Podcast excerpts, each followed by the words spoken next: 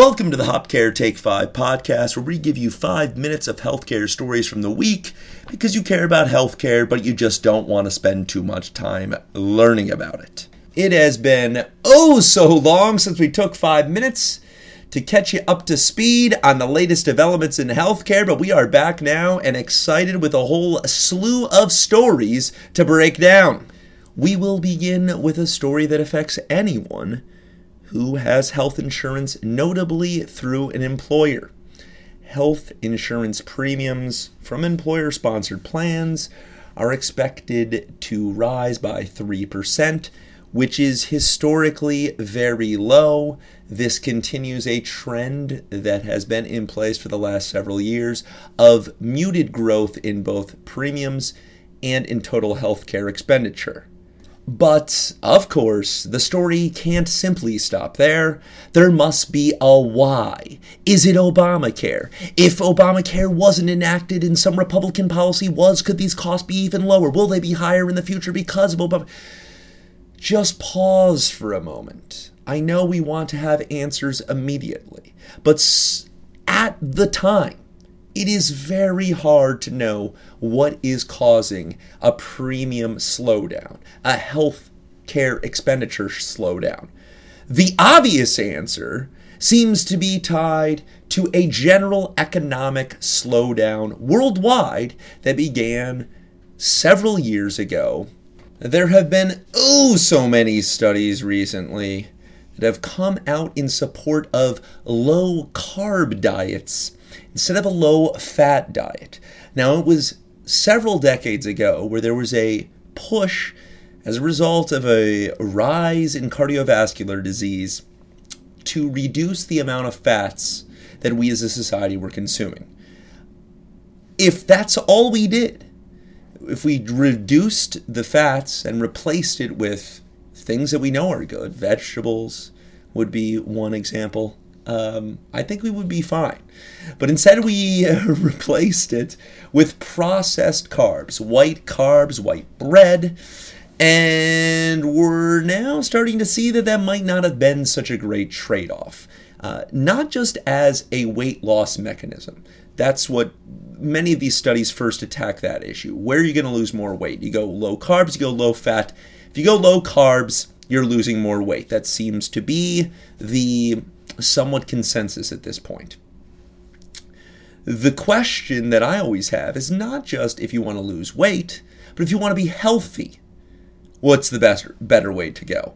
And these studies have been showing that low carb diets also are superior as it relates to cardiovascular disease.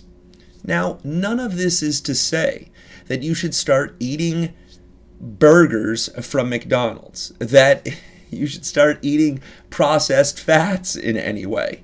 Still, and that's why I never think that any of these studies are that revelatory. We have a good idea of what we need to eat. We know what is good for us. We know that when we eat something out of a wrapper or when we eat fast food, it's not good for us. It doesn't mean that you should never do it, but you're not, no one's confused about this. Um, so it's some new news. It's not really that earth shattering. If you're eating healthy, you're going to be fine. Uh, but I, I, I, guess I shouldn't dis- dismiss this uh, that quickly. It's hard to eat healthy in our society, and you're forced to make a lot of choices that are suboptimal. And if given two suboptimal choices, it seems like cutting out the carbs as opposed to the fats could be the better choice. And how about Walmart getting into the primary care game of medicine? There's been retailers like CVS and Walgreens who've gotten into the retail clinic side of things, handling very acute illnesses and claiming that they are not trying to take business away from primary care physicians. Walmart they are trying to take that business away, and they're doing it with a $40 rate for a standard walk in visit. They have some clinics set up in South Carolina and Texas. The plans obviously go beyond just those states, and these plans mean more options for people when it comes to health care, and I am all for that. Yeah, take five is going to be take five and a half today because it's been so long. We've got another story to break.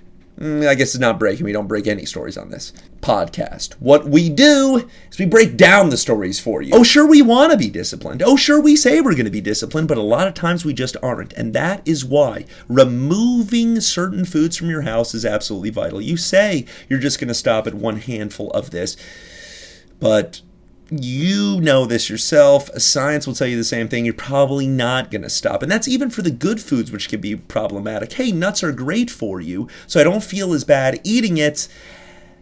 And then you just eat too many, and now many of the health benefits have been offset by the overeating. Here are a couple of other tips. If you leave food out as opposed to putting it away, you'll eat more. Up to, so there was some study where women weighed an extra 22 pounds as a result of leaving food out. Don't know how that study was ran.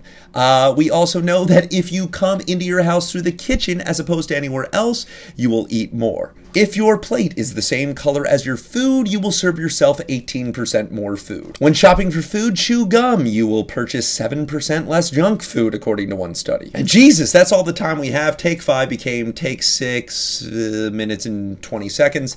Remember, you can go to hopcare.com to find real prices for basic healthcare services. We will see you next week.